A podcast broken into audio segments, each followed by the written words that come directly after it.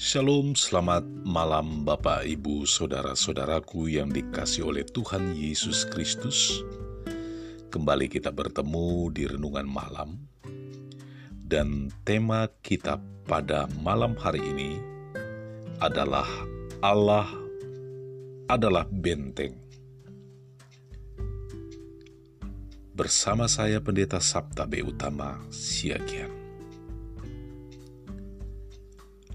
Dalam puri-purinya Allah memperkenalkan dirinya sebagai benteng. Mazmur 48 ayat yang keempat. Ibu bapak saudara-saudaraku yang dikasih oleh Tuhan, jika Allah menyatakan dirinya sebagai penghibur, sumber kekuatan, sumber berkat, dan sumber jawaban, yang pasti itu dapat dengan mudah dimengerti dan dipahami. Tetapi apabila Allah memperkenalkan dirinya sebagai benteng, hal itu tidaklah mudah untuk dimengerti. Sebab jika berbicara tentang benteng berarti berbicara tentang peperangan dan tempat perlindungan, bahkan sebagai sumber kekuatan untuk menghalau musuh. Ibu bapak saudara-saudaraku yang dikasih oleh Tuhan. Dalam Mazmur 48 ayat yang keempat, Allah memperkenalkan dirinya sebagai benteng. Artinya Allah menjamin perlindungan yang sempurna bagi setiap orang percaya. Hidup kekristenan harus serius karena di dalam kekristenan ada banyak tantangan dan persoalan yang dihadapi. Untuk itu, kita harus senantiasa berjaga-jaga supaya kita tidak lengah terhadap serangan musuh. Oleh karena itu, sebagai orang percaya, kita harus melembutkan hati agar dapat berserah sepenuhnya pada pimpinan dan pemeliharaan Tuhan maka kita dapat hidup dalam damai sejahtera. Ada beberapa hal penting yang harus kita pahami mengapa Allah harus menjadi benteng kita.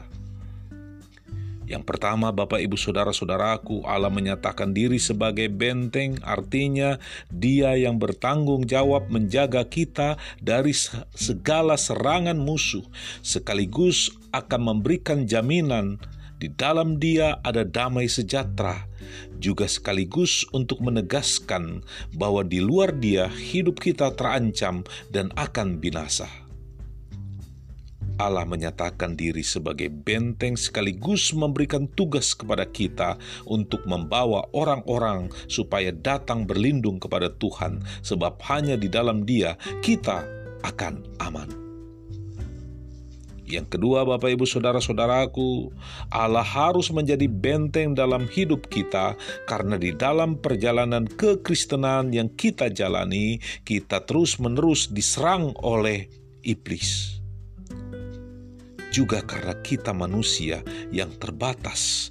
Tanpa Tuhan, kita tidak dapat berbuat apa-apa. Allah menjadi benteng kita karena Dia punya kehendak dan rencana yang besar di dalam kehidupan kita, umatnya. Allah tidak menghendaki iblis menggagalkan dan menghancurkan rencana Allah yang besar itu dalam hidup kita ibu bapak saudara-saudaraku. Hidup kekristenan penuh dengan tantangan. Iblis musuh kita tidak pernah tinggal diam. Iblis terus menyerang dan berusaha untuk menghancurkan kita. Namun, kita tidak perlu gentar karena Tuhan sudah menjamin perlindungan yang teguh. Di dalam Dia, kita pasti aman, dan bersama dengan Dia, kita akan memperoleh kekuatan, sebab Allah adalah benteng kita. Selamat malam, selamat beristirahat. Shalom.